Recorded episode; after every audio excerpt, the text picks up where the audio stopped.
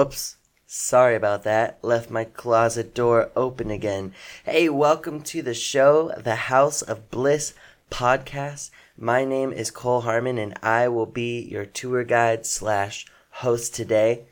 I've got something delightful to share with you today. You've heard of chicken soup for the preteen soul. Well, I've got gold plated truffle covered caviar for the preteen soul for you today. This is going to be a good one. Um, but before I get into all of that, I'll be continuing my series, The Glories of the Cross. This is part three. But before I dive into all of that, I wanted to give a huge, massive thank you to my patrons. Uh, you guys actually make this happen. I'm always surprised to see that little number continue to go up, and I'm so thankful. And if you're not a patron, now is certainly the time to do it because uh, I used to have it set where um, you could pay a specific amount of money for different rewards, but now it's just one size fits all. You can pay one dollar a month, or you can pay a million dollars a month, which would be awesome. Please, please do that. But no matter what you decide to pay out of the generosity of your heart, you will get access to all the rewards. I'm talking about things like testimonies that I don't share with everybody, such as like the time I crashed a Satanist party, um, to the time where I crashed a party in the most violent neighborhood in Cleveland.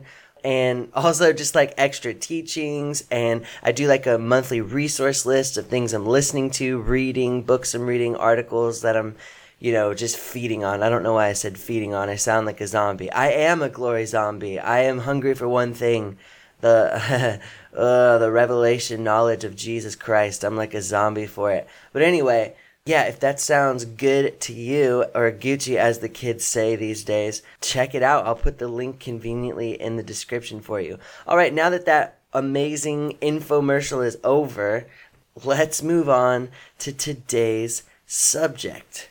I want to ask you a question.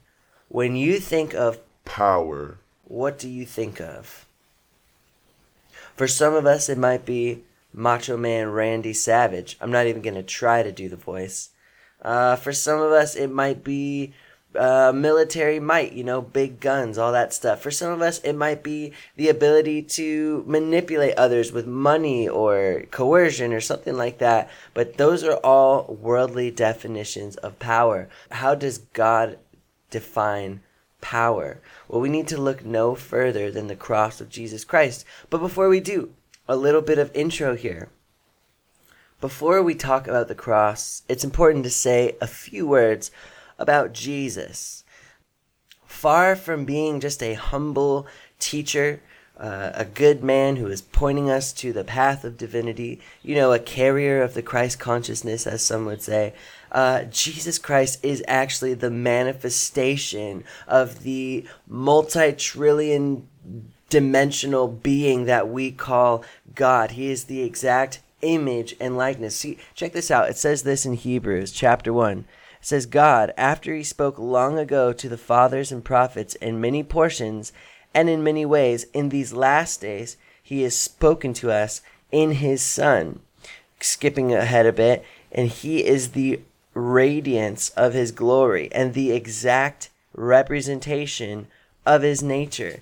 I'm going to read that again in the Passion Translation. It says, Throughout history, God has spoken to our ancestors by his prophets in many different ways. The revelation he gave them was only a fragment at a time, building one truth upon another. But to us, living in these last days, God now speaks to us openly through the language of his Son. his Son is the dazzling radiance of God's splendor, the exact expression of God's true nature. Now, Jesus even said these things about himself. He said, If you've seen me, you have seen the Father. Okay, when Jesus showed up, he was talking to all the religious leaders of the day. You know, the cream of the crop of religious people, know their Bible inside and out, probably volunteer at, you know, kids' camp every year, um, make sure they tithe all the right offerings and such. He says, Not one of you knows God. He even takes it a step further and says, No one has seen God. not Moses, not Isaiah. Nobody has seen God. Well, what's he saying? He's saying this that whatever is going on in the Old Testament, it is an inferior picture compared to the open unveiling of the mystery of God's nature that happens in the person of Jesus Christ. Yes, you do get little glimpses all along the way, but all of those are ultimately leading you to the full picture in Christ. So if you see something in the Old Testament that argues with the revelation that Jesus brings, you have permission to question it. Doesn't mean you throw the whole Old Testament out like a crazy person. It just is saying that you need to hold everything in the light of Christ. Okay? So, what does Jesus show us about the nature of God? Tons of stuff. But what I'm going to show you today is that Jesus reveals exactly what kind of king God is. You have to realize that central to the pro, uh, the messianic prophecies of the Old Testament is this idea that one day God would become king. Now, there's something very interesting about the time that Jesus decided to show up. You do realize, right, that he showed up at a particular time and place in history. He did that very much on purpose. Okay, so he came at the time when the Roman Empire was at its height. It's it was at its peak. And at the center of it all, you have their version of a king called the Caesar. Caesar in these days was believed to be the king of all kings. Truly, they used these words that he would be the hope of the earth, that he would bring peace on earth, okay? And they would actually be required to worship Caesar as Lord, God, and King, or else. So those phrases are actually the phrases that we use for Jesus are actually pulled and subverted from language around this Caesar cult. Okay, what about words like the gospel? Well, in those days, whenever Rome would claim a major victory, uh, people would go on ahead of him and um, proclaim the gospel that there's been a victory, that there's been a decisive victory in the kingdom, and people need to know about it. So, what is the gospel? The gospel is the royal announcement that there's a new king in town. I really wanted to say a new sheriff in town. There's a new sheriff in town. And his name is King Jesus, and he is Lord, God, and King. But what kind of king is Jesus? When we think of earthly kings, we think of one guy who sits on a seat of power and demands one thing submission. His one goal is to get everyone to obey him, and he will use any means necessary to extract that raw obedience. Never mind about relationship, about dignity. An earthly king is looking for one thing, and that is dominance over everyone. Uh, we might think of an earthly king as one who slaughters his enemies, that anyone who opposes him or gets in his way, he will take him out. And this is exactly the kind of king that Caesar was. You know, I was listening to a history podcast recently where it talked about how when a certain group of slaves decided to try to overthrow and rise up against their oppressors, the Roman soldiers were actually ordered to crucify 3,000 young men in the streets leading up to a city. That way, for days, people would see these 3,000 writhing bodies slowly dying in the hot sun. I mean, that's the kind of brutality that we're dealing with here. And I want to propose to you that oftentimes when I hear people talk about God, the Father of Jesus, uh, oftentimes this God ultimately ends up looking like a ultra version of Caesar. He's really just a divine turbo Caesar who's really his only goal. Yes, maybe he gave the cross and gave us a little bit of grace, maybe the chance to repent, but if we don't, he's going to crush us, demoralize us, and torture us forever. I want to say that that flies in the face of everything that the cross reveals. And so if you just buckle up your seatbelts, give me a minute. I'd like to explain some things. So, Jesus, being God in the flesh, Lord God and King, how does he show up? Does he show up in a chariot of fire and grand splendor? Does he have, you know, a halo over little baby Jesus' head, just like in the religious paintings? No, it's Jesus was born in an animal's feeding trough to a teen mom. in a neighborhood that was the bad side of town where nobody wants to come from, a smelly place. where literally, when they heard he was from Nazareth, Nathanael says, Nazareth, can anything good come out of Nazareth? He didn't walk around with uh, people blowing trumpets and singing his praises. No, it says he had no place of his own to lay his head. He was supported financially by other people. Um, so he didn't have any wealth to claim of his own, but he was actually allowed himself to be supported by others.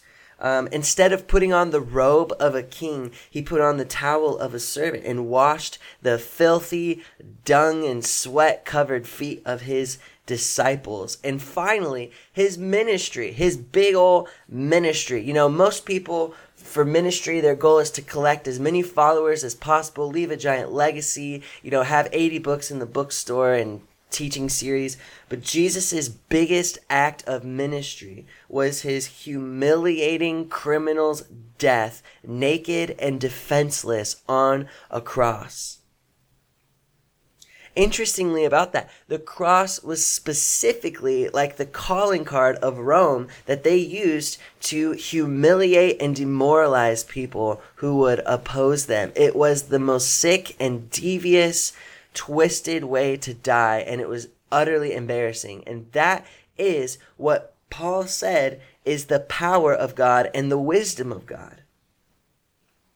See, it's not that Jesus is weak sauce and that he cannot have power. You know, when he was on trial, Pilate said, "Are you a king?" He said, "If he said, my kingdom is not of this world. If it was, my servants would have prevented this from happening." What's he saying there? He's saying, Pilate, before your next blink, I could have you torn limb from limb by a myriad of angels. With a mere glance of my eyes, I could vaporize you.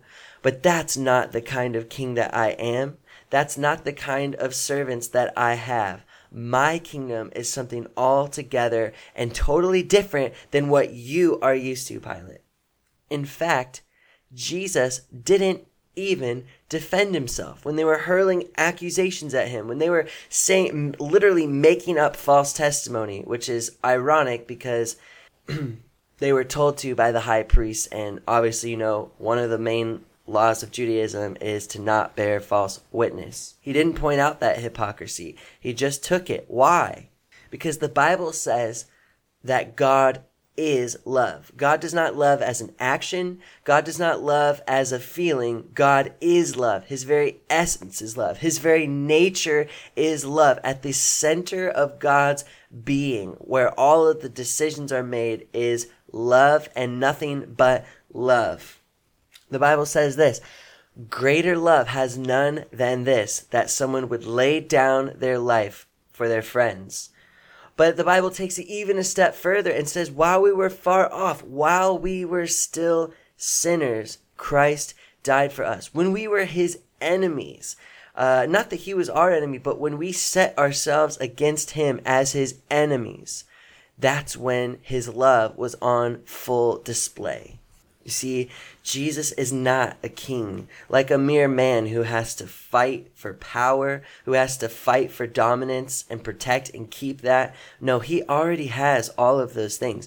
What makes Jesus so special is that he is a king who fights for love and from love. He cares about the dignity of his enemies. He cares about them coming to a heart decision where they can actually be changed into friends, into lovers, into servants. Uh, if I take physical violent power over you, I may be able to stop you and destroy you, but I can never turn you into a loyal friend. In fact, violence only begets more violence. Why don't we ask the people that the you know that the United States is bombed how they feel about us? So that all sounds well and good. It sounds like something you might want to put on your refrigerator and uh, tell all your celebrate with all your hippie friends. But actually, how does this love overcome and conquer? Well, you see, the cross was not about Jesus absorbing the wrath of God. The cross was about the love of God absorbing the wrath of humanity. who are the ones that killed Jesus?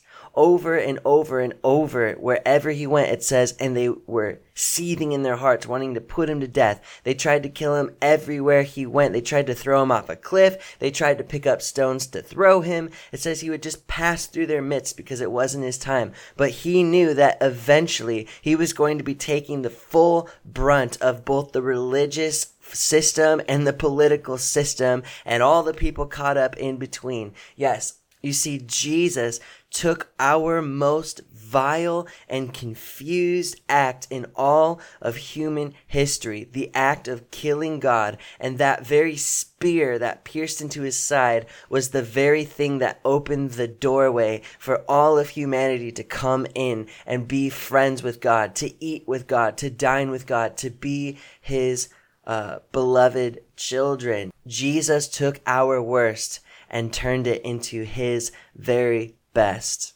And the Bible is full of verses like this.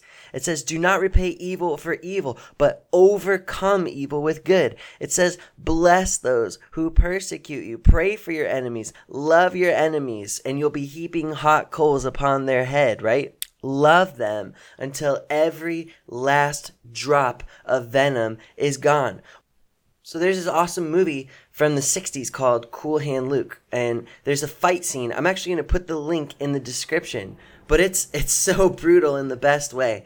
Um, the main character Luke, he's got to fight against this uh, this mammoth block of brick of meat and uh, you know they're gonna have it out okay so this guy is like eight times the size of the main character and you know luke starts out he's all like peppy throws a few punches in and they literally they just don't land like you know the guy heart, like shrugs it off basically and then he punches him right in the face he goes down and then people are like, yeah, you know, they want this meat hunk guy to win. And eventually he gets up and he punches him again and he gets up and he punches him again. And it's really amazing because the attitude of the people who are at first cheering, they start to get like, oh no, this is not good. And literally, one of the guys says, somebody's got to stop this. And he walks away because he just keeps getting up and keeps getting clobbered, and his face is bleeding. And eventually,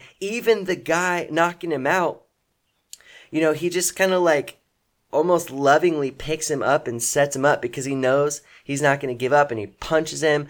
And eventually he just walks away. He says, you know, I can't do this anymore because uh, Luke looks at him and he says, You're gonna have to kill me, but I'm not stopping. And I don't think there's a greater example in cinema history of how the love and forgiveness of God exhausts the very worst of sin that we have to throw. You know, He doesn't get tired or exhausted by our sin, right? He doesn't get uh, uh, fatigued by it. It says, where sin abounds, grace abounds all the more. The word in the Greek actually means to superabound.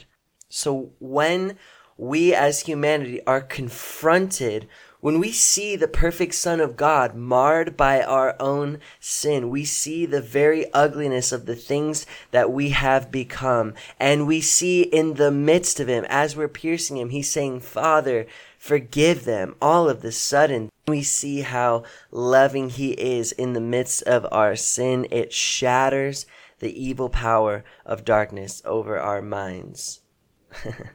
I heard this amazing story from the civil rights movement where um, a guy was peacefully protesting and one of the angry white people spit in his face. And instead of getting angry and hurling insults and fueling the fire, he had this brilliant moment where he simply said, Excuse me, sir, do you have a handkerchief?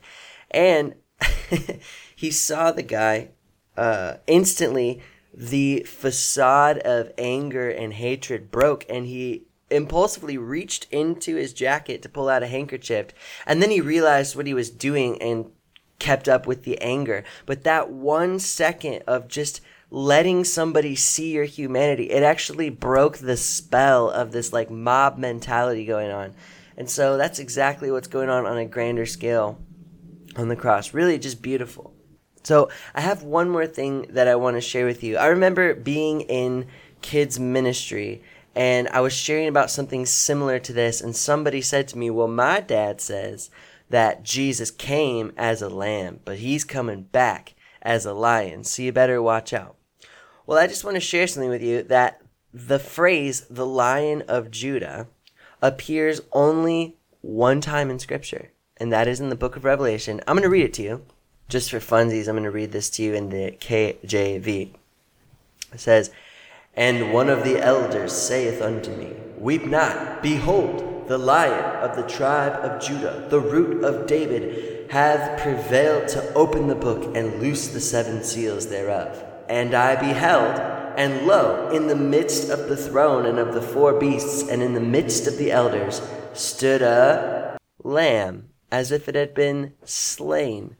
Somebody says in heaven, Behold, the lion of the tribe of Judah. And when John turns to look, instead of a lion roaring, he sees a lamb as if it has been slain sitting on the throne.